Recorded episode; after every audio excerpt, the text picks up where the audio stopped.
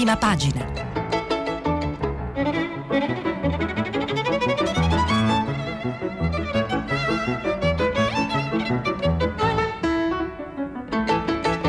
Questa settimana i giornali sono letti e commentati da Antonella Rampino, editorialista del quotidiano Il Dubbio. Per intervenire telefonate al numero verde 800 050 333.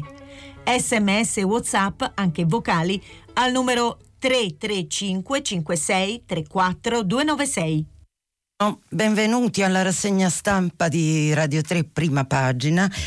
I temi, sfogliamo insieme i giornali anche stamattina, eh, i temi centrali sono purtroppo, come dire, sempre quelli, l'Italia brucia, la Sicilia e la Calabria vanno letteralmente a fuoco, le ultime agenzie di stampa ci avvisano che in Calabria addirittura dovranno arrivare per fronteggiare i devastanti roghi pompieri da ben sei regioni, via libera i vaccini per i ragazzini e adolescenti, la fascia è quella tra i 12 e i 18 18 anni, questo è stato l'annuncio ieri del commissario eh, Figliuolo.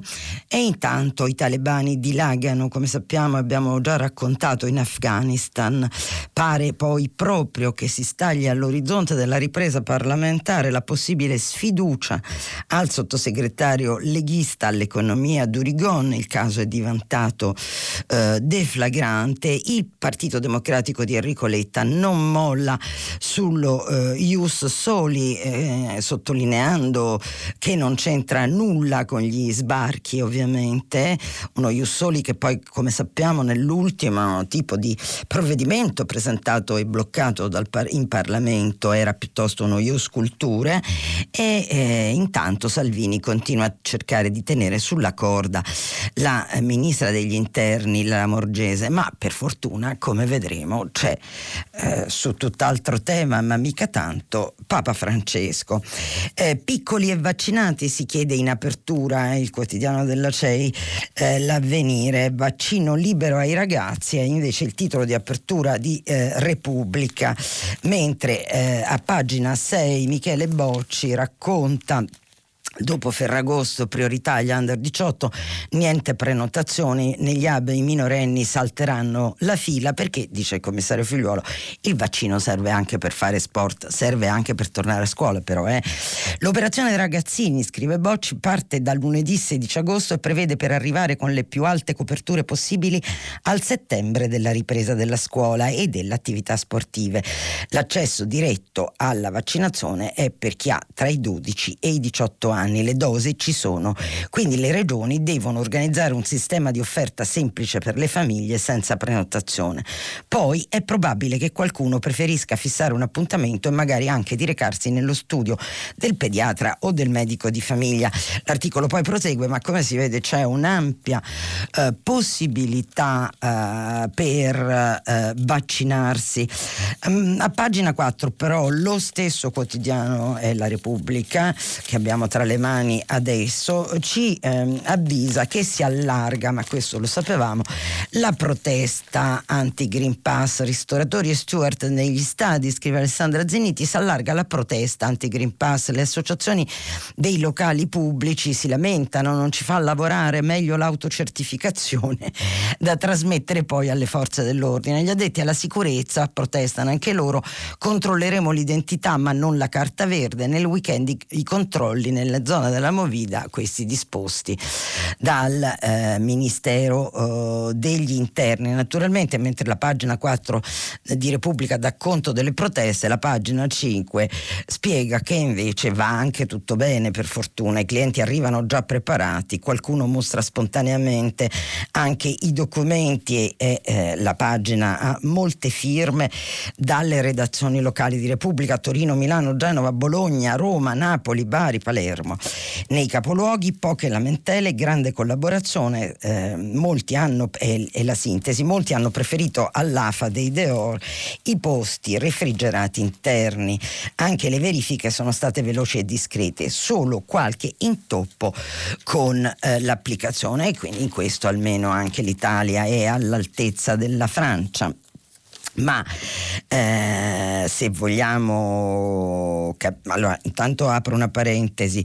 Ehm, qualunque sia la protesta anti-Green Pass ci sono scarse possibilità di ricorso sul testo eh, sul provvedimento perché spiega sul dubbio Enrico Novi ogni ricorso sarà vano perché gli autori racconta molto dettagliatamente l'articolo del disegno di legge non solo sono giuristi sono addirittura addirittura giudici, ma per capire il tipo di proteste, se lo vogliamo capire attraverso i quotidiani, perché questo stiamo facendo qui, basta guardare i giornali con orientamento elettorato senza la E lettorato di centrodestra per capire l'aria che tira da quelle parti, eh, parti che sono scosse da quotidiane folate anti-certificazione verde di Matteo Salvini. La Lega tiene molto desto questo argomento e è un titolo per tutti, a, a, a esempio, a tutta prima pagina del giornale diretto da Augusto Minzolini, il titolo anche molto divertente e che ricorda l'abilità da titolista che normalmente quotidianamente si trova sul manifesto, quotidianamente si trova sul manifesto, il titolo di Monzolini è Green Paz, eh, come pazzo togliendo, o pazza togliendo la la vocale finale, anzi forse avrebbe potuto mettere un asterisco su, diciamolo ridendo. Errori tecnici e poco coraggio, la misura è un caos, più controlli a Ferragosto, così si rischia di fare come Conte. È la titolazione dell'articolo firmato da Vittorio Macioce. La verità è sulla stessa linea, segnala che eh, siamo discriminati anche col Green Pass, il titolo che sceglie il direttore Maurizio Belpietro Pietro. Come volevasi dimostrare, i controlli non sono affatto agevoli. L'app che dovrebbe leggere i dati del documento e permettere l'accesso ai locali dove è stato reso obbligatorio funziona male con le versioni su carta e con quelle su cellulari vecchi. Risultato, clienti in regola ma beffati. Intanto i falsari sono già al lavoro. Evidentemente ci sono delle inevitabili disfunzioni su un, un, un tipo di controllo, un tipo di certificazione decisamente di massa perché riguarda decine di milioni di italiani ed è ovvio che ci siano disfunzioni, ma eh, appunto eh, c'è chi naturalmente sottolinea anzitutto eh, questo aspetto. Eh, su domani invece da un'altra parte, dire, del lettorato e dell'orientamento del lettorato c'è un articolo di una giurista molto, molto amata, è una firma relativamente nuova sui giornali, eh, Vitalba Azzolini, che ha un grande seguito eh, sui social e che mh, mm, spesso interviene anche in televisione. Ieri c'è stato un molto eh, seguito suo intervento ad Agorà su Rai 3 e la giurista Azzolini spiega come secondo lei questo è il tema ed è, e lo segnalo perché appunto avendo avuto molto seguito questa lettura della giurista Azzolini circa la eh, circolare del Ministero degli Interni che a suo giudizio ha complicato eh, le regole sul nuovo uso del Green Pass rispetto al testo del disegno di legge che era più eh, della legge che era a suo giudizio molto più comprensibile il domani appunto pubblica eh, la spiegazione per iscritto, che è sempre una cosa molto importante per capire. E scrive Azzolini, Azzoli, Azzolini scusatemi, nella serata del 10 agosto è stata pubblicata la preannunciata circolare del Viminale. Essa non solo non è conforme a quanto detto dalla ministra nella precedente intervista, ma nel tentativo di limitare i controlli dei pubblici esercenti, anziché chiarire, sembra complicare le regole del DPCM, scusatemi appunto, la critica era rispetto al testo non della legge ma del eh, DPCM che come sappiamo è un provvedimento amministrativo della, del Presidente del Consiglio, andando oltre lo stesso. La circolare ribadisce una prima fase di controllo, un vero e proprio obbligo di accertamento della certificazione verde e una seconda fase eventuale consistente nella richiesta di, virgolette, esibizione di un documento di identità da parte dei verificatori. Fin qui la circolare circolare conferma il contenuto del DPCM, ma poco oltre iniziano le complicazioni. La verifica dell'identità del titolare della certificazione verde ha natura discrezionale, ma si renderà comunque necessaria nei casi di abuso o elusione delle norme, come ad esempio quando appaia manifesta l'incongruenza con i dati anagrafici contenuti nella eh, certificazione.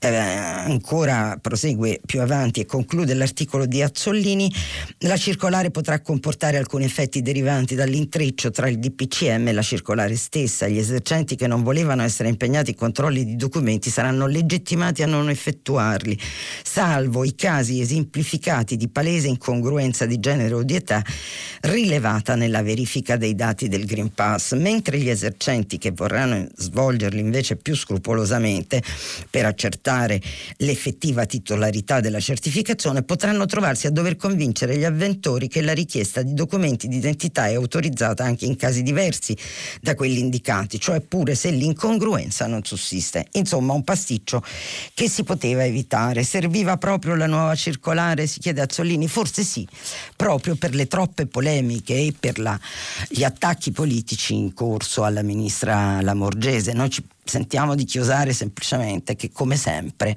come spesso accade nella vita quotidiana di tutti, tutto si può risolvere con un po' di buonsenso. Passiamo a un'altra pagina, un altro tema centrale sui giornali di oggi, inevitabilmente 48,8 gradi brucia il sud titola l'ultimo grande giornale del Sud, il mattino, dopo la sospensione, come sappiamo, delle pubblicazioni da parte della Gazzetta del Mezzogiorno.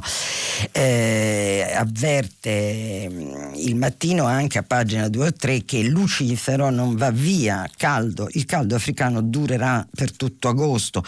Caldo africano poi non significa soltanto che la, le temperature sono degne del Sahara, significa che quel caldo arriva proprio dall'Africa, mentre Repubblica pubblica in prima pagina un naturalmente godibilissimo pezzo di, di una grande firma, Francesco Merlo. Il caldo fa 48,8 gradi, l'inferno è in Sicilia. Eh, gli articoli eh, di pagina 19 sono, ehm, eh, scusate, la titolazione all'interno a pagina 19 è ancora migliore dal nostro punto di vista che, perché noi sappiamo bene che col caldo bisogna fare come le lucertole. E infatti il titolo è L'arte di stare immobili nell'isola bollente, anche se noi abbiamo grande nostalgia di Merlo commentatore politico, vi leggiamo il Merlo meteorologo. Mai l'aria, in parte ve lo leggiamo naturalmente, mai l'aria della Sicilia era stata così cattiva come in questi giorni, l'inerzia così opprimente, il sole così eterno sulla lunga spiaggia rettilinea della Placa e sulla costa spietata dei faraglioni di Polifemo, mentre sullo sfondo l'Etna ancora martedì notte sbuffava la sua sabbia nera. Qui poi la, c'è una parte in uh, lingua catanese che noi non osiamo leggere, vi eh, saltiamo alla chiusura ed ecco l'altro paradosso della Sicilia, soffocare al mare. A Fontane Bianche, la spiaggia di Siracusa, una ventina di chilometri da Floridia, il pensiero meridiano impazza a mezzogiorno, quando il sole è allo zenit e comincia il regno del diavolo. Si entra nel luogo dei cattivi pensieri, della luce accecante, dell'ozio appunto, e persino le belle case di villeggiatura di Fontane Bianche davvero sembrano gli insediamenti palestinesi nella striscia di Gaza e la spiaggia delle anime in pena. Alla fine, mentre vado in aeroporto per tornare a Roma, capisco di avere visto in Sicilia e solo in Sicilia la luce malata del nostro tempo. Solo l'ombra dà forza allo spirito? Si racconta che mentre moriva Goethe disse di vedere più luce, mehr Licht, anche se qualcuno giurò di avere sentito mehr nicht, più luce o più niente. E vi invitiamo a leggere tutto il pezzo di Francesco Merlo che è veramente molto bello e commentiamo che atterrato a Roma mm, Merlo avrà trovato una luce accecante, oppressiva, non tanto diversa da quella della Sicilia poi eh, alla, eh, alla, fine. Eh, l'avvenire prende la cosa da un punto di vista, mm, come dire, eh, di, di riflessione su quello che poteva fare e quello che non è stato fatto e anzi su quello che è stato cancellato scelleratamente, anche se è un po' forte questo avverbio che ci è venuto in mente. A pagina 8 Antonio Maria Mira intervista Tonino Perna, l'ex presidente del Parco della Promonte. Sapete che appunto, come vi dicevamo in apertura, i roghi in Calabria sono al momento i più devastanti proprio in termini di ettari di pascoli e di foreste bruciate. Vent'anni fa, dice Tonino Perna, eravamo riusciti a ridurre del 90% gli incendi nel Parco Nazionale dell'Aspromonte, spendendo molto meno di quello che la Regione Calabria spende oggi per spegnere gli incendi. Il sistema che avevamo inventato è andato avanti per dieci anni, poi è stato abbandonato e oggi siamo davanti a un vero disastro. Questo paese è davvero senza memoria. Si sfoga giustamente Tonino Perna, professore emerito di sociologia economica all'Università di Messina, attualmente vice sindaco esterno del comune di Reggio Calabria. Vent'anni fa era il presidente del parco, inventò e realizzò un sistema che lui definisce semplice. Con un bando pubblico affidavamo i boschi dell'Aspromonte a soggetti del terzo settore, associazioni e cooperative cooperative sociali con un contratto che prevedeva un contributo iniziale del 50% e l'altro 50% a fine stagione, a patto che fosse bruciato meno dell'1% del territorio affidato. Il principio è sempre quello della responsabilità. Operazione riuscita all'epoca, da 1000 ettari bruciati ogni anno si era scesi a 100-150 con una spesa di appena 400 mila euro. Un successo che ebbe risalto europeo. Mm, dice Tonino Perna, per la prima volta la Calabria era un esempio positivo, non solo Drangheta, insomma, venni convocato a Bruxelles per spiegare il nostro sistema. Va avanti l'intervista e ora la Spromonte brucia, gli dice il giornalista. In questi giorni sono in Trentino, è pieno di foreste ma non c'è mai un incendio.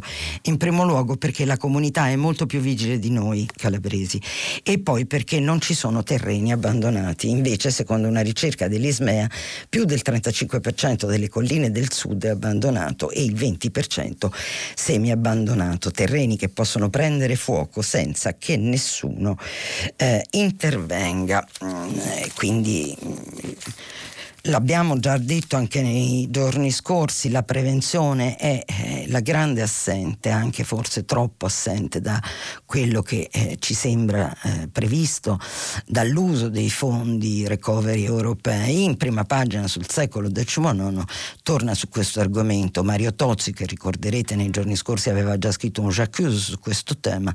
La prevenzione è la grande assente.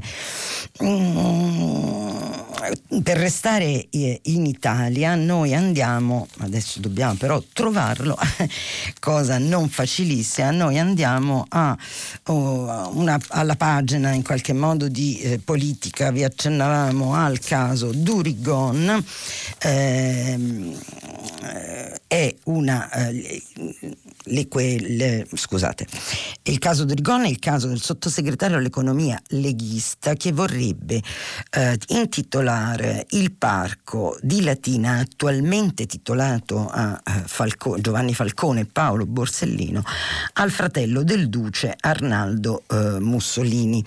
Eh, l'indignazione nel paese a partire dall'Ampi e dal PD e dalla sinistra tutta la sinistra che è al governo e anche dei 5 Stelle è fortissima, già c'è una eh, richiesta, si minaccia una eh, richiesta eh, di eh, sfiducia ma eh, mentre eh, il quotidiano domani ehm, torna sul caso Durgona anche oggi spiegando che è stato fatto oggetto lo stesso quotidiano di eh, querele intimidatorie da parte eh, dello stesso Durigon. Eh, questo è un tema molto ampio che non riguarda soltanto Durigon mm, ma eh, l'uso della querela per intimidire i giornalisti eh, forse potrebbe essere affrontato in sede di riforma della giustizia perché eh, esiste la possibilità eh, di, eh, era, era, stato proposto anche in Parlamento di fare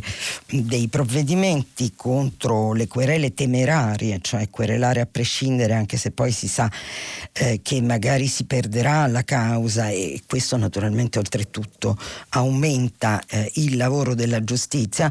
Eh, sui giornali di centrodestra la linea è più o meno quella espressa in un editoriale da Francesco Storace che viene dal Movimento Sociale Italiano, lo ricordiamo, era anche un importante portavoce di, eh, di quel gruppo politico.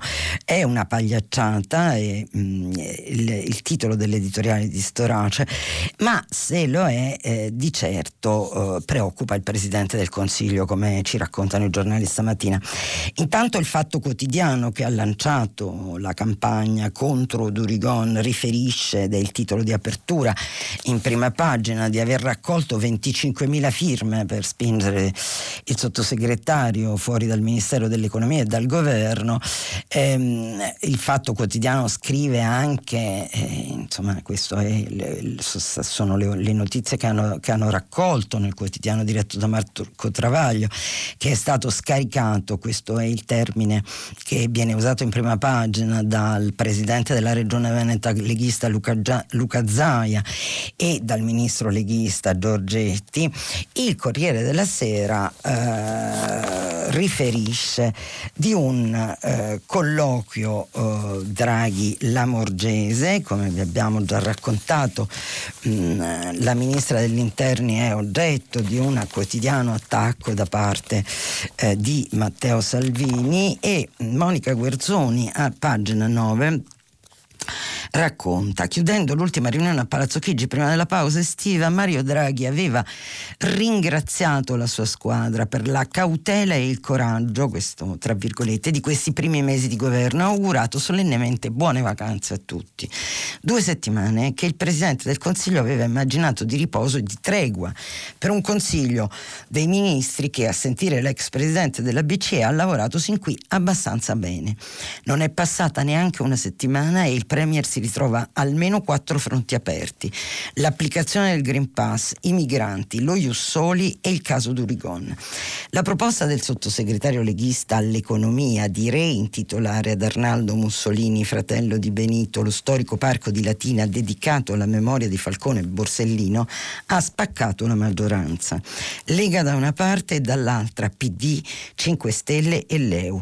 L'ala sinistra della coalizione di emergenza nazionale guidata da Enrico Letta e Giuseppe Conte, invoca le dimissioni dell'esponente Pontino del Carroccio.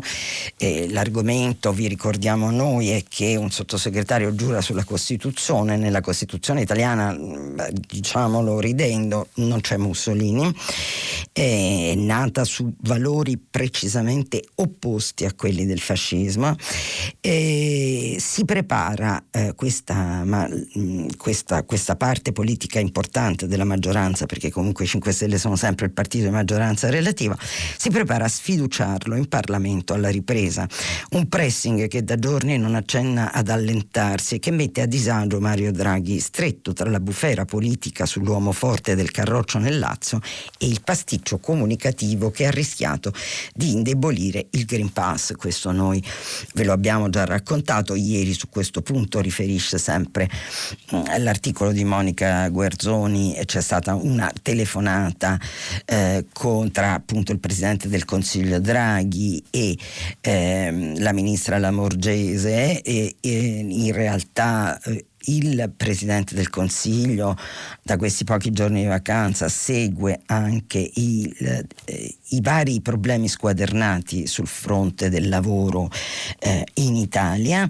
Eh, Salvini scrive Guerzoni tira dritto negli attacchi alla Lamorgese anche nel tentativo di blindare Durigon, eh, affonda sull'esponente di, di governo, Lamorgese è inadeguata, ma Draghi e la ministra dell'interno si sono parlati e sembra anche chiariti, scrive Guerzoni, grazie anche al solido rapporto personale. Il Presidente ha ribadito la necessità di rispettare le regole, di effettuare controlli severi e applicare sanzioni per scongiurare che furbizie e falsificazioni indeboliscano uno strumento che il governo ritiene fondamentale per la battaglia contro il virus, eh, strumento aggiungiamo noi che Salvini attacca quotidianamente, ma appunto in un passaggio di questo lungo articolo di Monica Guarzoni a pagina 9 sul Corriere della Sera circa la posizione di Draghi sul caso Durigon nel governo, riferisce Guerzoni, raccontano che il Premier avesse maturato la convinzione di dover chiedere un passo indietro al sottosegretario leghista, a questo mirano evidentemente anche eh, le minacce di sfiducia parlamentare che per il governo sarebbe uno schiaffo notevole, finché la vicenda del fascio leghista di Latina è andata a incrociarsi con quella dei controlli sulla certificazione verde. Quindi vedete che ovviamente mh, appunto non a caso mh, Salvini non ha preso le distanze da Durigon ma tiene e tiene vivo l'altro fronte perché le due cose si tengono e, e costituiscono entrambi una eh, via d'uscita possibile eh, per la Lega, una scappatoia. Sempre sul Corriere c'è una pagina di Gian Guido Vecchi sul Papa. La, ieri, perché ieri il Papa all'udienza generale del mercoledì ha risposto a una telefonata sul cellulare. Il fuori programma Bergoglio interrompe i saluti e risponde. Naturalmente non sappiamo con chi parlasse il Papa. Già Guido Vecchi ci spiega che è un Papa particolare, si porta anche da solo la, la borsa con i documenti, ma io porto sempre la mia borsa con me. È normale, dentro quando viaggio c'è il rasoio, il breviario, l'agenda, come dire, chi mai me la dovrebbe portare? Ma la notizia vera che riguarda il Papa di oggi è nell'apertura della stampa e poi come vedremo anche del secolo XIX perché Papa Francesco ieri ha fatto di più che rispondere al telefono in pubblico. ha ehm, risposto per iscritto a una lettera di eh, Maurizio Maggiani. Voi sapete Maurizio Maggiani è il ligure eh, scrittore, adorabile autore del Coraggio del Pettirosso, eh, che, aveva, mm, la, che aveva lamentato, insomma, si era pubblicamente scusato con, anche con due pagine nelle settimane scorse, pubblicate anche da Repubblica, perché il gruppo editoriale è lo stesso, eh, di aver sottovalutato valutato che eh, i suoi libri venisse di non sapere perché non aveva indagato che i suoi libri erano stati stampati da una stamperia che sfrutta pesantissimamente eh, il lavoro eh, in una maniera veramente inaccettabile e il Papa ha preso carta e penna e ha risposto a Maggiani, anche questo eh, non è una novità mm, come atteggiamento di, eh, di Papa Francesco nel rapporto eh, con la società italiana. Eh, scrive Papa Francesco a Maggiani e a tutti noi appunto.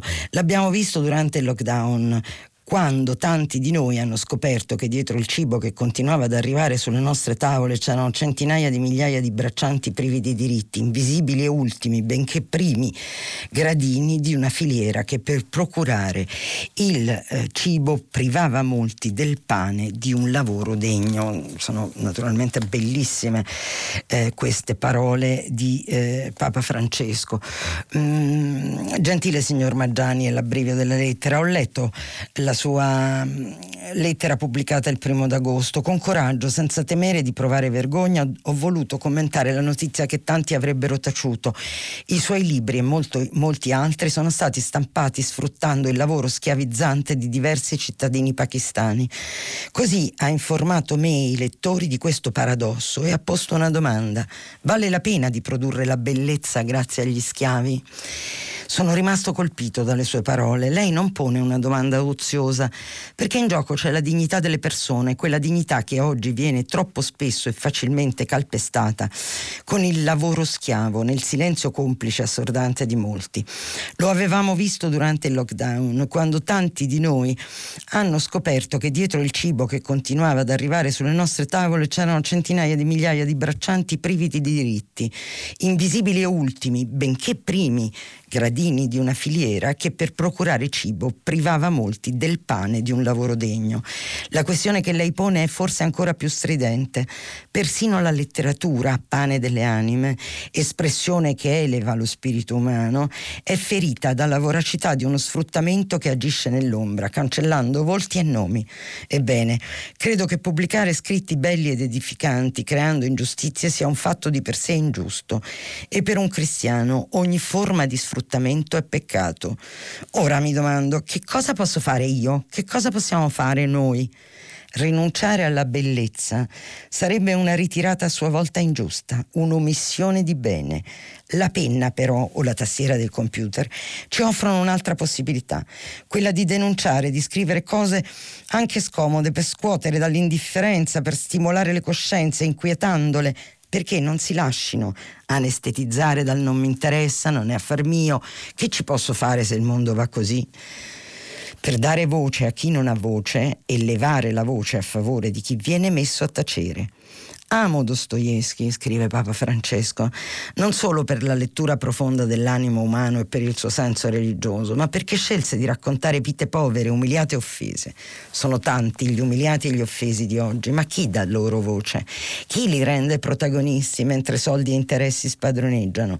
La cultura non si lasci soggiogare dal mercato. Questa frase è il titolo col quale il secolo XIX mette in apertura di, di prima pagina. Lei racconta racconta, come ha scritto lei Maggiani, ricordiamo a chi ci ascolta, le storie dei silenti, degli ultimi e degli umili. Apprezzo questo, eppure quello che ha scritto il primo agosto, perché non ha calcolato i, i suoi ritorni d'immagine, ma ha messo nero su bianco la voce scomoda della coscienza.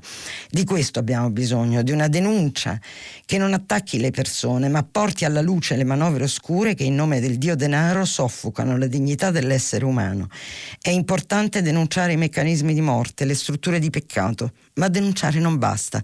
Siamo chiamati anche al coraggio di rinunciare, non alla letteratura e alla cultura, ma ad abitudini e vantaggi che oggi, dove tutto è collegato, scopriamo per i meccanismi perversi dello sfruttamento danneggiare la dignità di nostri fratelli e sorelle. È un segno potente rinunciare a posizioni e comodità per fare spazio a chi non ha spazio, dire un no per un sì più grande, per testimoniare che un'economia diversa a misura d'uomo è possibile.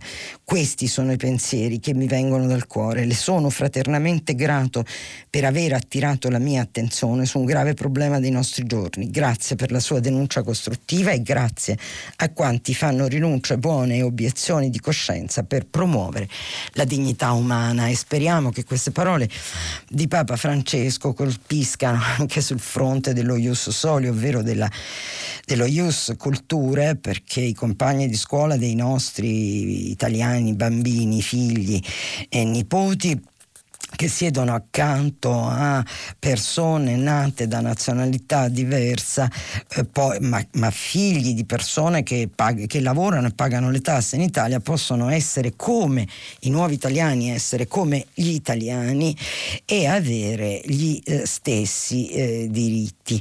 In totale mh, mm, eh, controtendenza comunque, perché è un tema fortemente laico. Sulla prima pagina della stampa c'è un articolo firmato dal ministro ministro eh, della eh, salute Roberto Speranza le ASL garantiscano il fine vita. Ve lo segnaliamo perché ieri abbiamo avuto telefonate eh, su questo fronte, come sapete c'è una raccolta di firme per un referendum, eh, insomma per spingere a che venga applicata la legge eh, che c'è.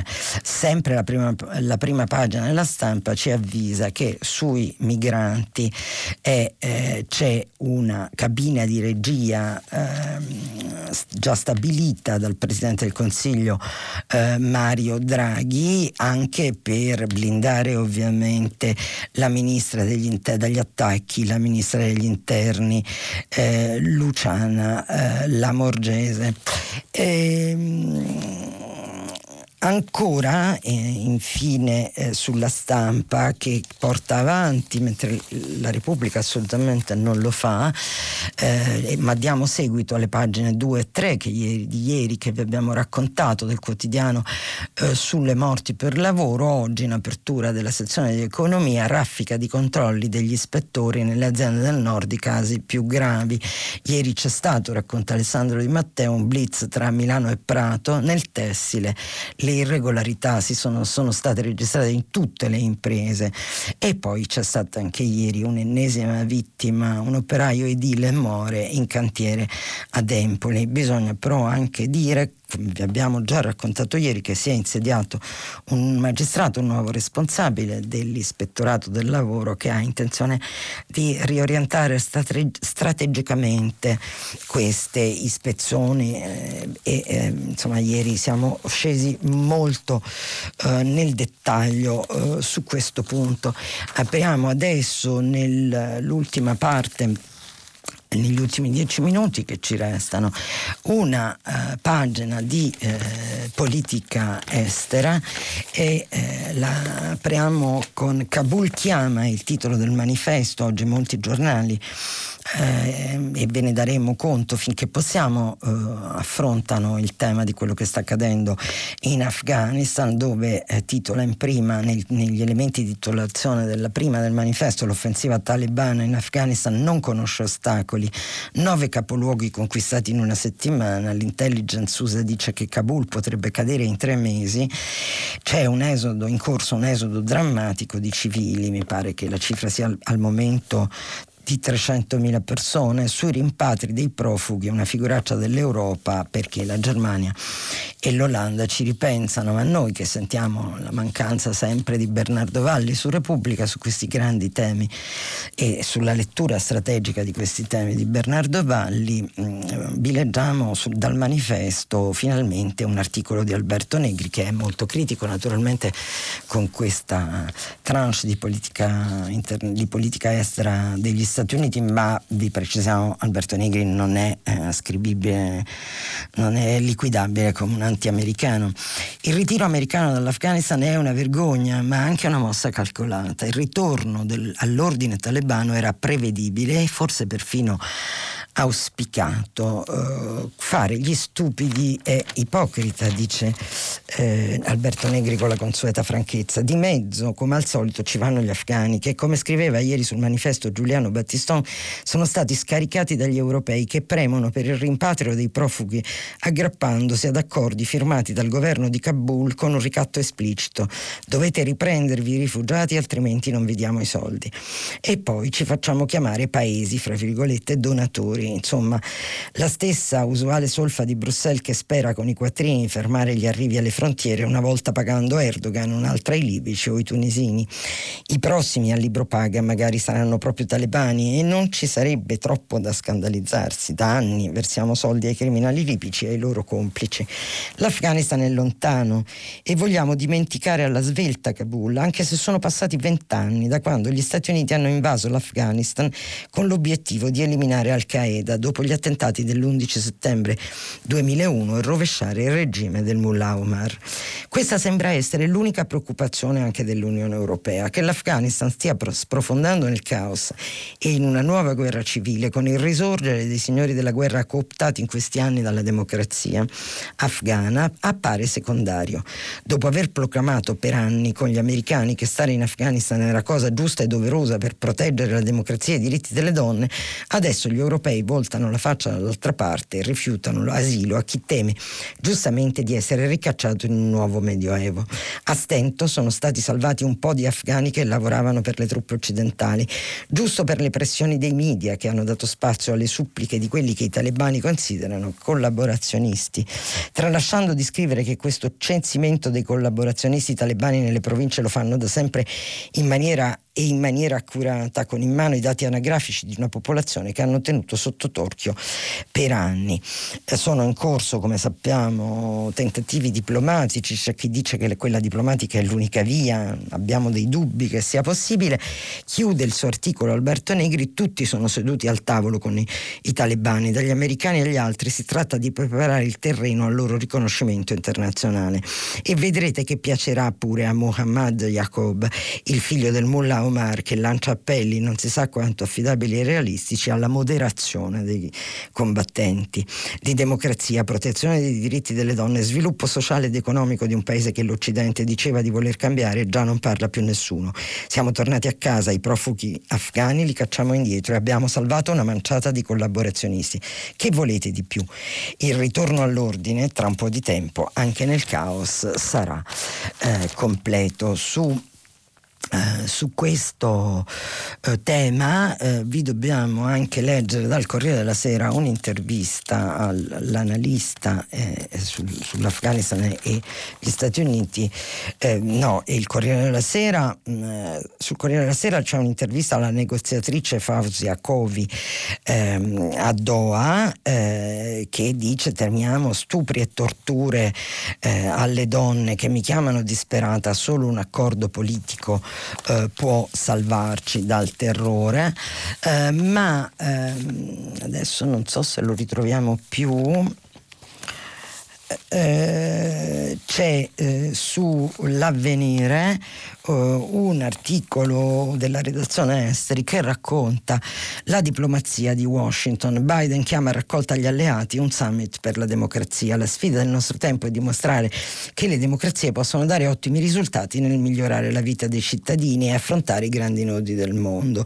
Questa è la ragione per cui il presidente Joe Biden ha deciso di riunire virtualmente il 9 e 10 dicembre leader internazionali, rappresentanti della società civile, filantropia e settore privato al summit globale globale della democrazia, o almeno la motivazione ufficiale è questa. Secondo numerosi analisti si tratta di una mossa in chiave antirussa e soprattutto anticinese, una sorta di contraltare rispetto al G20 che si riunirà in ottobre in Italia. Per l'amministrazione americana inoltre il vertice virtuale si profila come un primo passo perché l'anno prossimo è previsto un secondo appuntamento, stavolta in presenza per mostrare i progressi compiuti rispetto agli impegni presi e su tre obiettivi in agenda, difesa dell'autoritarismo, lotta alla corruzione, promozione dei diritti umani.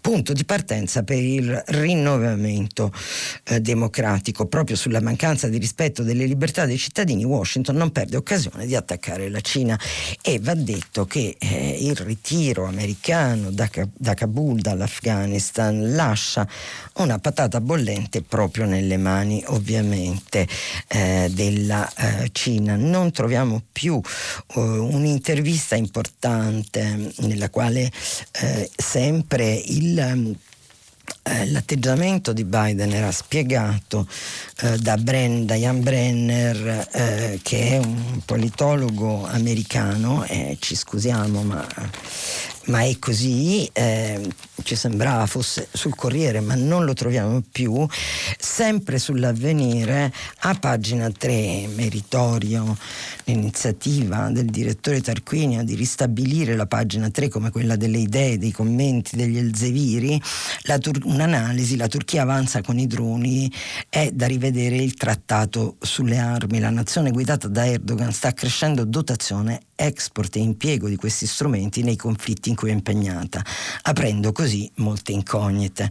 I nuovi sistemi sono prodotti direttamente dagli stati che dovrebbero controllarne il commercio cioè, e c'è il rischio che il loro utilizzo sempre più intensivo finisca per aggravare in particolare le guerre regionali ed è, eh, come è noto, del eh, Mediterraneo di e del Mediterraneo che stiamo parlando e delle ambizioni geopolitiche andate anche molto avanti eh, di Erdogan. Eh, sul dubbio, in prima pagina, trovate rac- il racconto della fuga dei 20.000 dall'Albania di decenni fa, mm, che approdarono in Italia e hanno trovato, eh, hanno dato, hanno aperto nuove pagine per la loro vita, essendo il dubbio un quotidiano che si occupa essenzialmente di giustizia, racconta, ci sono i racconti delle persone, molti di loro sono diventati avvocati, ma noi nei pochi minuti che ci restano chiudiamo con l'osservatore romano, finiremo per passare per Baciapile, dei, eh, per Baciapile per i cattolici integralisti, invece siamo laici, perché l'osservatore romano apre tutto il giornale su un altro problema, nel Tigray denunciate violenze inaudite su donne e bambini, l'Etiopia in ostaggio dell'errore. La crisi e il conflitto senza fine in Etiopia stanno acuendo drammaticamente l'emergenza umanitaria e la vulnerabilità della popolazione del Tigray. Dalla regione arrivano notizie sempre più scioccanti di violenze su donne e bambini che suscitano sgomento e indignazione. L'allarme è stato lanciato tanto da Amnesty International quanto dall'UNICEF. Contestualmente dal primo ministro etiopico Abiy Ahmed arriva una chiamata alle armi di tutti i civili idonei per combattere ancora le forze del Tigray. Si inizia a temere una deriva pericolosa non solo nella travagliata regione ma anche nelle aree dove si è esteso recentemente il conflitto.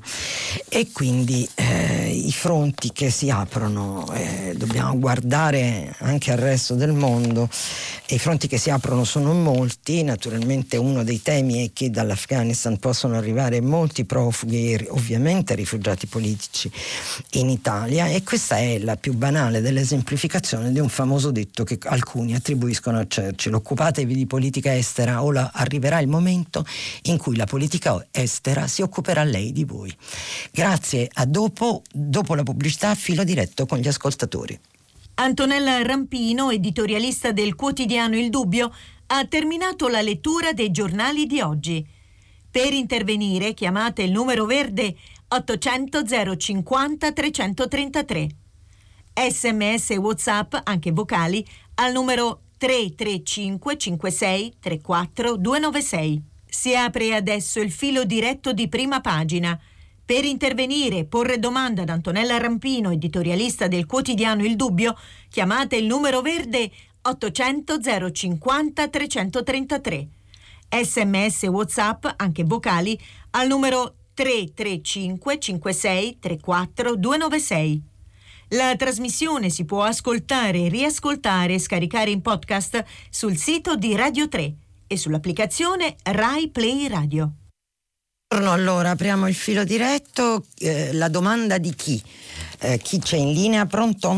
Buongiorno, in linea c'è Carla. Buongiorno Io signora Carla. Ancona, la saluto e colgo l'occasione di ringraziare voi conduttori, che siete tutti molto, molto convincenti, Grazie. e la redazione. Io sono rimasta estremamente ammirata dalle parole che Papa Francesco mm. ha scritto a Maurizio Maggiani e a tutti noi. E penso che sia veramente arrivato il momento che ci rendiamo conto che il cibo che mangiamo è prodotto da schiavi e le merci che con facilità ordiniamo via rete ci sono consegnate da autisti schiavi. Ecco, io penso che voi giornalisti dovreste, lo fate già, magari potreste farlo ancora meglio, informarci puntualmente su queste situazioni e noi tutti dovremmo veramente impegnarci per un consumo responsabile eventualmente anche riducendo i consumi. Perché è vero che l'economia deve correre. Grazie ma signora Carla. Deve andare avanti è l'economia sana. Certo, grazie signora Carla. Non, è, non c'è un punto interrogativo e questo mi dispiace. Eh, ha ragione, le parole di Papa Francesco sono preziose, infatti ho letto tutta la risposta a Maurizio Mangiani. Rigetto leggermente questo suo voi giornalisti dovete informarci perché il problema, mi permetta di dire, non a lei ma a tutti, è che noi informiamo ma i lettori in Italia non leggono. In Italia i lettori di quotidiani sono alla, alla soglia percentuale numerica più bassa di quasi tutto l'Occidente e quindi mi consenta di dire, visto che lei è con me che parla, che io questo voi giornalisti lo rigetto. Noi giornalisti informiamo, avete un'ampia offerta di quotidiani sui quali informarvi, noi certo facciamo quello che possiamo, eh, sbagliamo come tutti, ma i lettori italiani non leggono, quindi voi lettori per informarvi leggete i giornali. Grazie signora Carla. Un'altra domanda, chi c'è in linea, pronto? Buongiorno, eh, io mi chiamo Olimpia e telefono dalla Spezia. Mi scusi, non ho capito il suo nome. Olimpia. Ah, Olimpia. come- Olimpia. come- Olimpica, Olimpia. precisamente. Sì. Cioè, precisamente. Allora, volevo fare una domanda al, proprio al giornalista intero, quindi mi rivolgo a lei, per, eh, perché in questo momento rappresenta i giornalisti Certo. oppure la stampa. Ma Allora, rappresento però- me. Io sì, rappresento. sì. Ogni Eh, giornalista, comunque, i giornalisti comunque, hanno la firma, quindi leggendo- rappresentano se stessi. Certo. Eh. Ah, sto par- parlando a proposito degli incendi che ci sono stati in- soprattutto in Sicilia e, e in Calabria. C'ho qua davanti il computer eh, e dice i forestali della Sicilia un vero esercito, sono 28.000. Scusi, E ci costa- no, no, no, no, la devo fermare immediatamente No, perché no, no. lei. Lei Eh, mi scusi. io vorrei no, vorrei- no, ascolti, la devo fermare perché lei sta dando una notizia. Mi deve dire No, da, che, scusi, da mi che sito lo ha preso. Lei legge questa Beh, cosa. eh, newsroom, eh, news, eh, protezione civile, qui. Eh, guardi, Mi dico scusi, questo. lei lo prende, prende questa notizia dal sito della Scusi, protezione scusi. civile? No, c'è No. scritto protezione, scusi, eh, abbia pazienza, eh. allora specifico meglio, eh, vediamo cosa mi dice.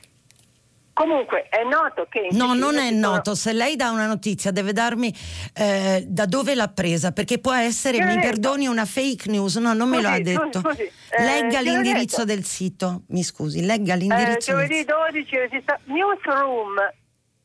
Newsroom news. di cosa? Mi scusi. Eh, questo, questo è, è quanto. Ecco, Eh, allora- Protezione civile. Aspetta, aspetta, protezione civile. Scusi, eh.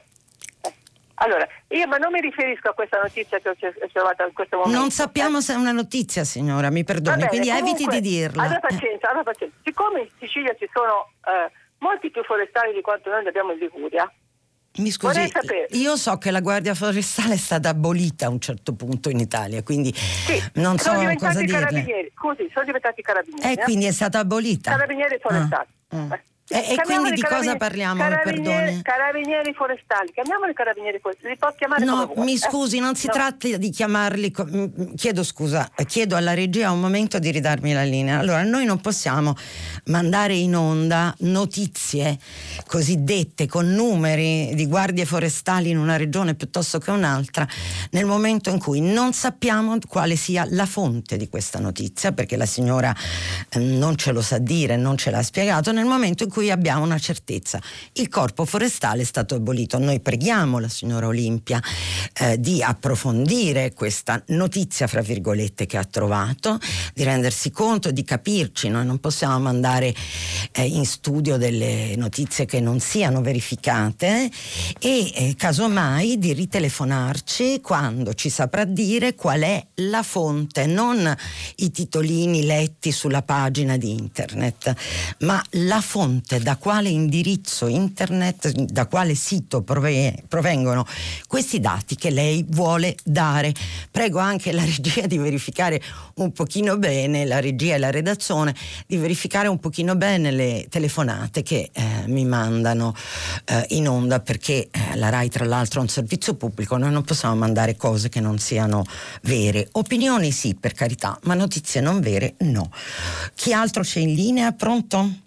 Eh, buongiorno, sono Bernardo. Signor Bernardo. sto, sì, sto chiamando dalla provincia di Sassari. Sì. C'è una linea disturbata comunque. Io la sento benissimo però. Benissimo. Benissimo. Io comunque ho radio stenta, per cui va bene. Ok. Ascolti signora, io mh, così le propongo uno florilegio degno dell'Accademia della Crusca. Mm. Ecco le parole che si leggono sui giornali a firma di giornalisti, uomini e donne, dico, che forse non conoscono le parole dignità, decoro, educazione e soprattutto stile.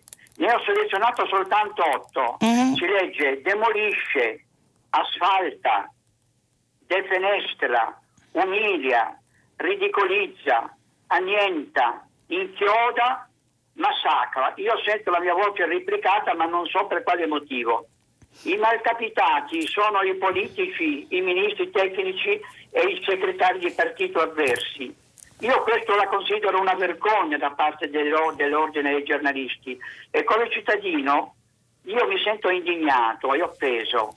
Addirittura Feltri che dice della Lamorgese fa solo ridere.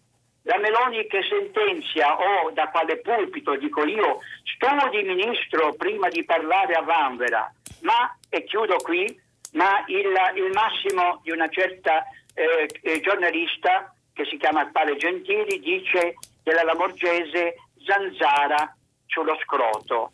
Io mi fermo qui e lascio a lei Signor un Bernardo, commento. Grazie di quest'ultimo orrore. Che cosa le devo dire? Che lei ha perfettamente ragione, io condivido eh, l'uso di questi verbi che lei ha citato, demolisce, asfalta, defenestra, annienta, inchioda, massacra, sono, è il tentativo maldestro di usare immagini ad effetto, eh, spingendo in realtà sul fronte di quello che si chiama late speech, non c'è nessun bisogno di ricorrere a queste parole parole. Io non voglio difendere i giornalisti, tra l'altro mm, vorrei mettermici anch'io, non, senza arrivare a questi orrori. L'altro giorno ho acceso la televisione in un telegiornale di una rete concorrente a quelle RAI, ho sentito in apertura sono tornati in Italia i medagliati, ora intendendo gli atleti vincitori di medaglie alle Olimpiadi di Tokyo. L'uso del linguaggio, il linguaggio è la cosa e l'uso del linguaggio dice molto di come di chi chi, lo usa e di, e di come eh, viene usato. Eh, c'è però, signor Bernardo, eh, e questo non è uno scherzo, c'è libertà di espressione eh, e così come purtroppo molti politici, perché questo uso del linguaggio da parte dei giornalisti riguardo ai politici discende dai politici stessi e dalla degenerazione della, del, dei toni del dibattito pubblico. E I giornalisti questa cosa la copiano, fra virgolette, la desumano dai loro leader prefer- politici preferiti, a destra come a sinistra. C'è chi usa questo linguaggio e chi questo linguaggio non lo usa. Si tratta, come dire, di premiare, di ricordarsene al momento eh, del voto. Un'ultima cosa, l'ordine dei giornalisti non c'entra nulla in questo caso perché naturalmente c'è la, appunto la libertà di espressione, non si può sanzionare se non, come dire, con uno stigma sociale, individuale, non leggo più quel giornale perché usa queste parole, non voto più quel politico che fa discorsi di odio, eh, ma non c'è nessun'altra possibilità in democrazia, signor Bernardo. Però grazie, ha ragione e ha ragione e speriamo che, speriamo che la ascoltino. Un'altra chiamata, pronto? Chi c'è in linea? Pronto, buongiorno dottoressa, sono Raffaele e chiamo da Trieste. Signor Raffaele, buongiorno. Buongiorno a lei, buona giornata. Sì. Allora, volevo dire questo sul clima. Non c'è dubbio che il riscaldamento globale, ma anche gli abusi umani, sono come dire, le cause principali che hanno eh, stravolto l'equilibrio del clima. Insomma, ci siamo comportati come se le riserve del pianeta fossero infinite. Abbiamo sfruttato la terra, abbiamo sfruttato i mari in modo, direi, indisciplinato. E le conseguenze eh, sono che le città si allagano, le foreste bruciano e i ghiacciai si sciolgono. Vengo quindi alla domanda. Io capisco che, mh, mm, come dire, quanto investiremo nella difesa del clima ci costerà moltissimo. Leggo cifre stratosferiche. Mm. Ma quanto di più ci costerà quello, eh, come dire, che non faremo? Questo continuo parlare senza fare nulla di concreto. Il conto salato lo pagheranno poi le nuove generazioni. Beh, anche noi in parte, eh? cioè, eh, basta guardare eh, il clima di questi giorni. Pagando, ma... Eh. Tra l'altro Trieste è una delle città da bollino rosso visto nei prossimi eh giorni. sì, da mm. oggi mi pare proprio bollino rosso, fa un caldo pazzesco. Sì, sì, sì, era previsto, era previsto. Eh, eh sì, purtroppo, purtroppo. Eh, sì, eh, che cosa posso dirle? Non c'è una domanda, lei parla giustamente di abusi umani, il rapporto dell'ONU spiega che il riscaldamento globale è dovuto alle attività umane, tutte le attività umane, no? chi non fa la, la raccolta differenziata o spreca l'acqua, eh, imprese che emettono troppo monossido di carbonio e eh, così via. Io invito nuovamente, invito lei a leggere questo articolo del climatologo Mario Tozzi, eh, che in realtà di formazione è un geologo, ma insomma si occupa di clima, sulla prevenzione che manca, eh, per quello che lei ha detto, l'impunità dei criminali, a pagina 2 o 3 della stampa. Uso le vostre chiamate per continuare le segnalazioni. Grazie signor Raffaele. Un'altra chiamata, pronto? Pronto, buongiorno. Buongiorno. Eh, signora Antonella, eh, Sì. io sono Antonio e parlo da Orbetello. Antonio. Purtroppo il clima eh, qui eh, influisce anche sulla laguna di Orbetello Certo. e il livello della laguna si è alzato e quindi Certo. praticamente moltissimi che hanno gli orti non possono più ehm, coltivarli perché ehm, logicamente pompano acqua salata e basta. Comunque in ogni caso non volevo parlarne Mm. di questo, mi eh, attirava l'attenzione eh, sull'Afghanistan. L'Afghanistan che noi, lei ha letto quell'articolo del manifesto molto bello e difatti è la stessa considerazione che facevo io. Cioè, praticamente gli americani e anche noi, le forze della Nato, abbiamo abbandonato improvvisamente, immediatamente, senza formazione l'Afghanistan. Beh, attenzione, mi scusi, non voglio. È cominciato nell'ultimo anno e mezzo questo ritiro eh, che se ne parla adesso perché si sta concretizzando. Mi scusi, non volevo interromperla, volevo dare un elemento in più, signor Antonio. Mi dica. No, il, il problema è proprio questo, cercare mh, di, eh, come lei stava dicendo anche, eh, mh, favorire la democrazia. Infatti Mm. Joe Biden farà questa, questa convenzione eh, sulla democrazia stessa, però appunto eh, proprio in un eh, momento preciso, in una fase cruciale, in un paese che è stato l'ombelico di tante guerre, beh, proprio in questo momento qui cercare di non fronteggiare questa, eh, questo oscurantismo dei talebani eh, mi sembra veramente da parte delle potenze occidentali veramente una cosa terribile. Sono Io d'accordo, penso- sono penso totalmente d'accordo donne- con lei. sono, mh, penso a tutte quelle donne che in effetti hanno vissuto questo momento di ossigeno, di libertà Mm. e adesso invece dovranno mettere Libertà a rischio, eh, perché molte di loro sono state uccise perché... eh, certo. Eh. E a molte giornaliste di fatto. Sì, assassinate, giornaliste e Però è- deputate. Sì. Eh, Però il problema grosso sarà di nuovo rimettersi sotto quella cappa del, eh, di oscurantismo e, e cercare di eh, non farsi vedere, tra l'altro non farsi neanche vedere da un punto di vista di viso, da un punto di vista di eh, femminilità e altre cose del genere. Ecco, cioè, eh, bisognerebbe cercare di porre un attimo da parte sopra- soprattutto di giornalisti come lei che sono sensibili eh, su queste cose, dare, eh, attaccare ancora di più e mm, suscitare l'attenzione di noi tutti. La ringrazio. Grazie a lei, i giornali come sa hanno cominciato a parlare di questo tema dell'Afghanistan al quale c'è- non c'è soluzione. Io l'ho detto da subito che il ritiro dall'Afghanistan mi sembrava peggio dell'invasione dell'Afghanistan, E, mm, anche perché appunto era un'invasione motivata con, eh, con l'idea di rendere più democratica la società eh, in quel terribile paese eh, senza riuscirci poi nemmeno negli anni, in questi vent'anni, in questi ultimi vent'anni, perché oggi Jan Brenner ricorda, appunto, eh, ho ritrovato l'intervista a pagina 2 o 3 di Repubblica, è un politologo americano, quindi un esperto della società e della politica americana molto autorevole, e ricorda che la missione in Afghanistan è costata mille miliardi. Io dicevo nei giorni scorsi 2000, eh, tra le due missioni, guerre, chiamiamole così, eh, quella in Iraq e quella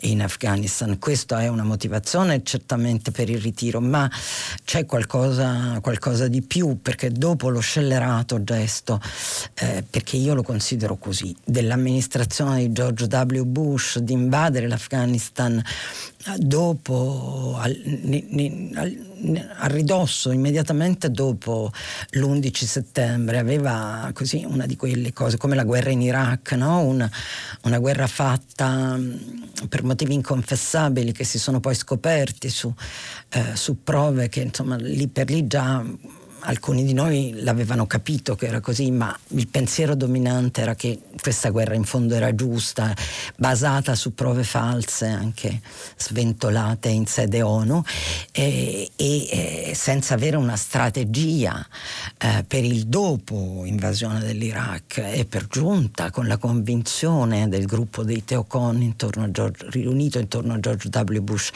che eh, la guerra in Iraq sarebbe durata sei mesi, quando bastava aver passato cinque minuti in quel paese per capire che non poteva essere così. Gli iracheni erano considerati i tedeschi, fra virgolette, del Medio Oriente, cioè era un paese comunque, per carità, con un dittatore, ma eh, un paese molto strutturato, diciamo, con un esercito anche molto strutturato.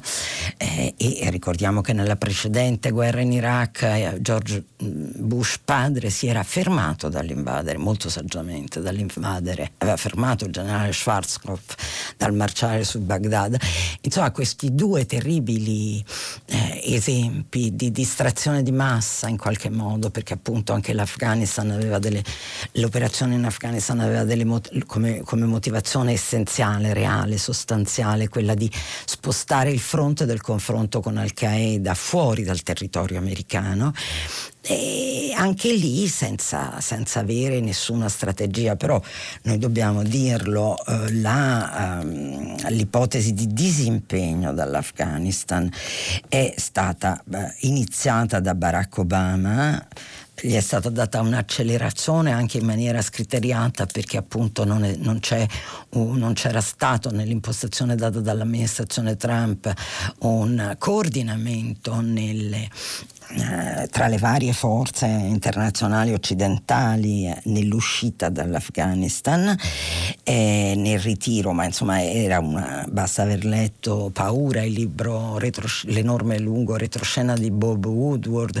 eh, sulla presidenza Trump. Trump era ossessionato dal ritiro dall'Afghanistan, letteralmente ossessionato e questa, questo ritiro è stato confermato da Joe, eh, da Joe Biden e quindi abbiamo tre presidenti presidenti insomma, molto diversi tra loro, con una continuità sulla linea Obama-Biden, ma anche purtroppo sulla linea Biden-Trump. E, eh, come dice molto autorevolmente Jan Brenner oggi nella 2 o 3 di Repubblica, lascia una patata bollente alla Cina, che è il grande vero rivale perché è la superpotenza del momento, la Cina anche economicamente, e, eh, e l'Afghanistan viene lasciato in questo modo a se stesso. Scusatemi se mi sono dilungata togliendo spazio ad ascoltatori, ma il signor Antonio me l'ha proprio offerta su un piatto d'argento. Grazie ancora signor Antonio. Chi altro c'è in linea? Pronto? Pronto? Pronto, sì, salve, buongiorno. Chi è? Eh, sono Lorenzo da Roma. Signor Lorenzo. Buongiorno. Senta, ecco, eh, volevo raccontare questa mm, mattinata che ho trascorso ieri con mio figlio presso un eh, grosso drive-in di Fiumicino, dell'aeroporto di Fiumicino, per fare un tampone molecolare. Sì. Noi abitiamo a Viale Trastevere, però non ci siamo persi danno, siamo andati con la macchina fuori Roma a Fiumicino a fare il tampone alle sette e mezza di mattina e arriviamo e eh, ci, ci, vengono consegnati dei moduli, tre, tre moduli più delle etichette e, ehm, e, poi da compilare lì sul posto, eh, ma noi non avevamo una, una penna big. Allora faccio uh, presente alle, alle varie alla guardia giurata che non ha la penna che, che non abbiamo la penna insomma alla fine dopo mezz'ora di, anche di rimproveri, perché la Guardia Giurata ci dice dovete venire con le penne, allora, arriviamo a fare il tampone, arriviamo da questa, si esce fuori questa, questa penna BIC e la, l'operatrice sanitaria, la dottoressa, ci dice sì, avete ragione, perché noi sono mesi, settimane che chiediamo alla regione, non so chi, di eh, farvi compilare questi moduli online e evitare di venire qua a fare questa, questa compilazione che sia scomoda, eccetera, eccetera. Allora io dico, mi chiedo, no? Eh, io ho una macchina eh, poverissima dove però c'è il riconoscimento vocale e quando devo attivare il navigatore eh, eh dico la via. Scusi signor Lorenzo, non capisco il punto. Ecco, il punto è questo, che scusi, eh, Dopo tutte, eh, cioè io dico eh, sul sito della Regione Lazio, del Ministero, cioè, non c'è ben scritto da nessuna parte mi scusi, mi scusi, una, no, mi scusi. forniti di penna. Mi scusi, mi scusi, no, no, signor Lorenzo. Super attrezzato, sì. il problema signor Lorenzo, mi scusi, il problema il problema non è la penna, naturalmente. Io, eh, e questo è quello che sento dappertutto, è che l'accesso alle prenotazioni per i vaccini, io non so perché lei faccia un tampone molecolare, ma insomma, che il sito della Regione Lazio funziona benissimo. E anche io sono partita da Viale Trastevere, mi sono prenotata per il mio vaccino in un secondo, letteralmente. Eh, nel giorno stabilito, allora stabilita, anzi in anticipo, perché ero arrivata in anticipo, sono stata vaccinata a tempo 15 minuti. Eh, lei mi dice che, suo, che, lei deve fare un tampone molecolare che non so perché vada a Fiumicino, si può anche fare in farmacia, ma e, e, il problema è che le devono ricordare sul sito che non ha la penna. Ne prendiamo atto, trasmettiamo all'assessore D'Amato eh, questa richiesta.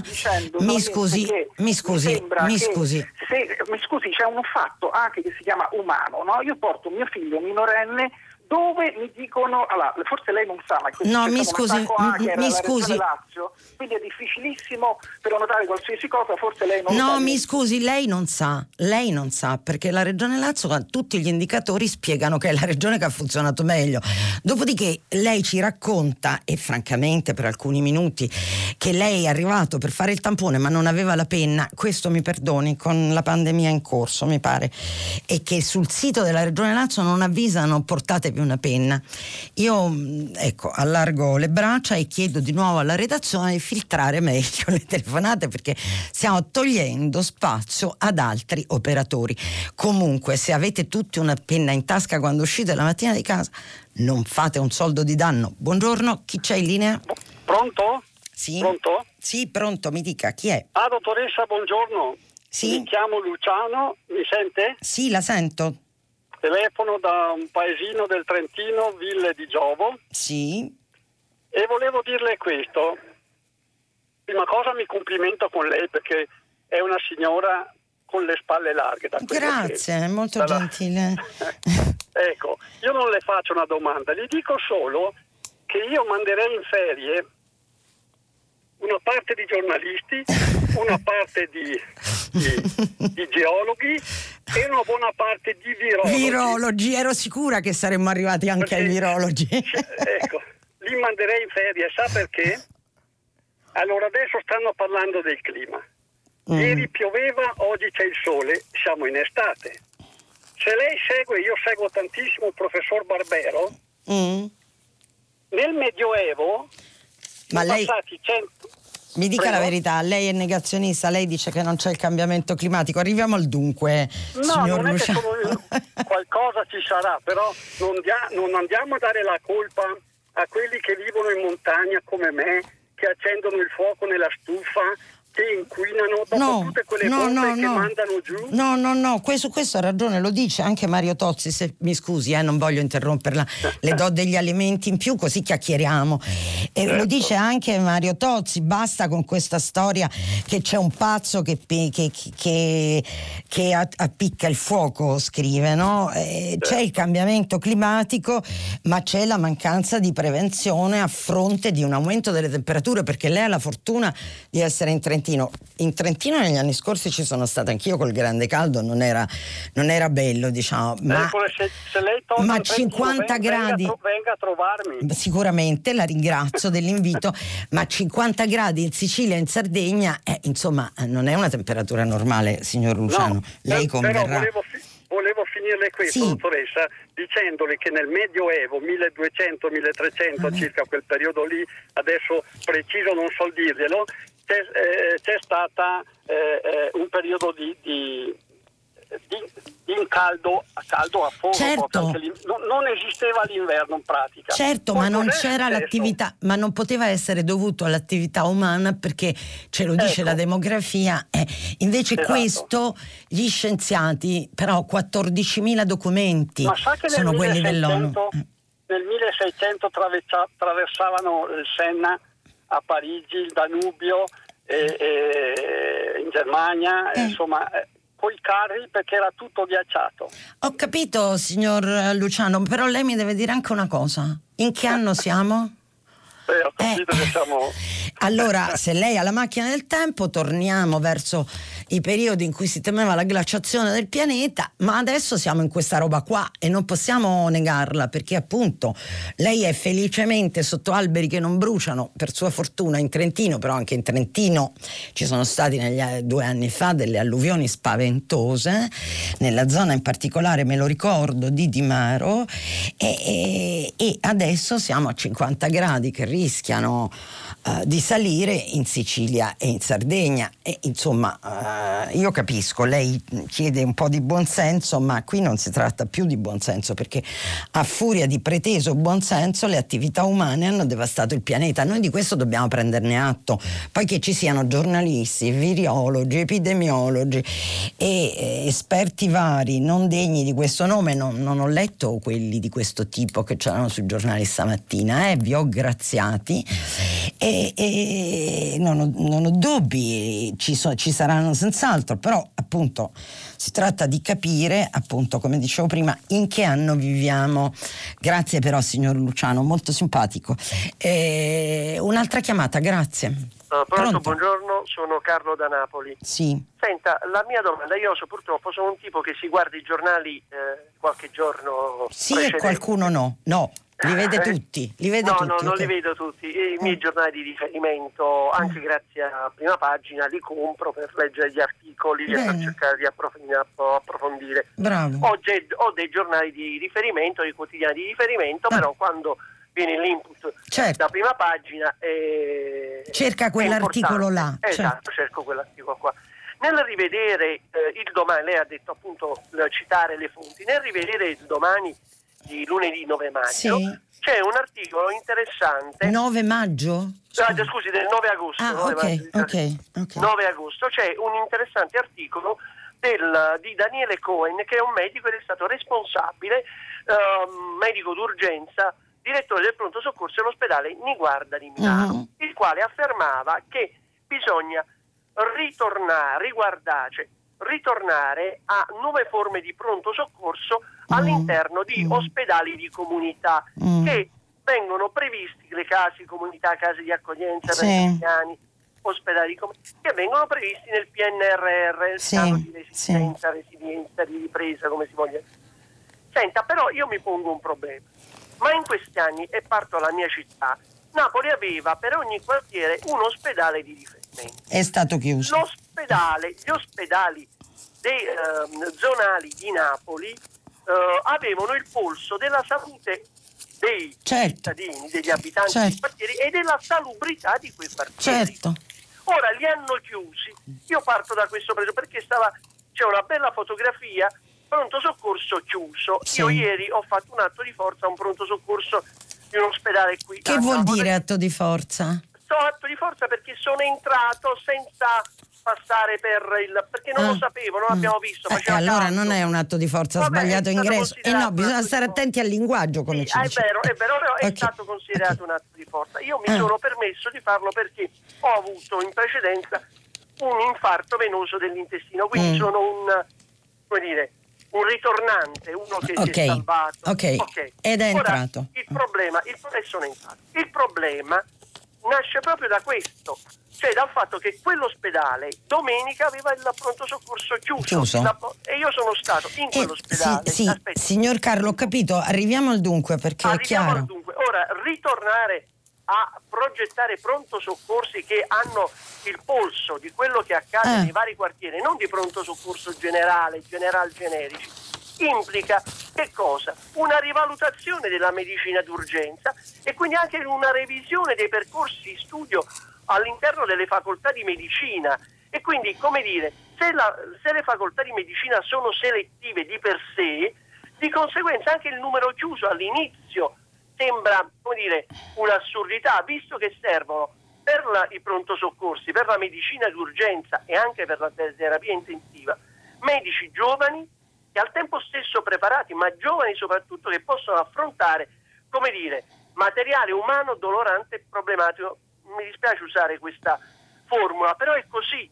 Guardi, Cioè- lei, lei dice una cosa molto complicata. Io so che nell'uso dei fondi recovery europei c'è eh, il ridisegnare una, eh, la medicina mh, sul territorio nella direzione proprio di medicina di comunità, perché è quello che la, pandemia, la, la mancanza di questo, ciò che la pandemia ha evidenziato e quanto poi questo inciderà sulla preparazione, sull'impostazione, come dire, a livello di studi universitari, eh, come dire, lo vedremo. Che dobbiamo dirle?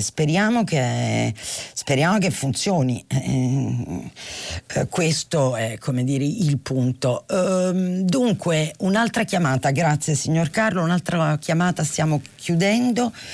Eh, buongiorno, Salvatore da Pol- Pronto? Signor Salvatore. da Pordenone. Sì. Senta, la mia domanda è a proposito della legge fine vita.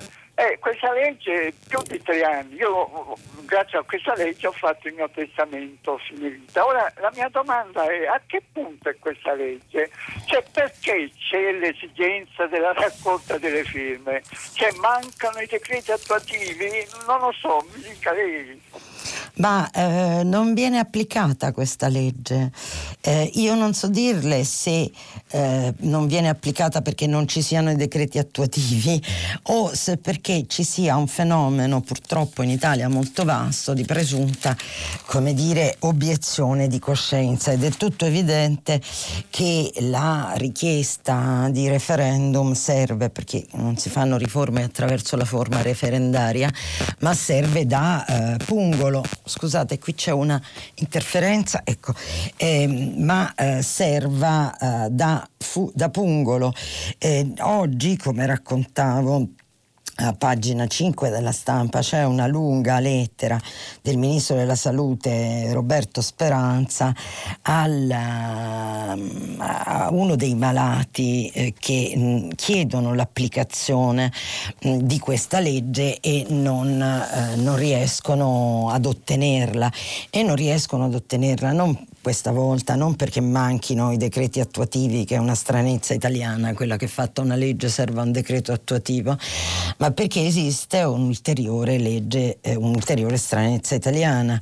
Eh, fatta una legge, eh, essa non, so, non, non, ha un potere di, eh, dire, di, di, incidere sulle leggi precedenti ed esiste un, uh, un articolo del codice eh, penale penale che eh, punisce chi aiuta e sopravvive, chi, eh, una legge del 1930, perché ci sono parti poi anche del codice Rocco ancora operative in Italia, che punisce chi operi eh, nella direzione prevista dalla legge sul eh, suicidio assistito, eh, largamente confermato da ehm, sentenze della Corte Costituzionale.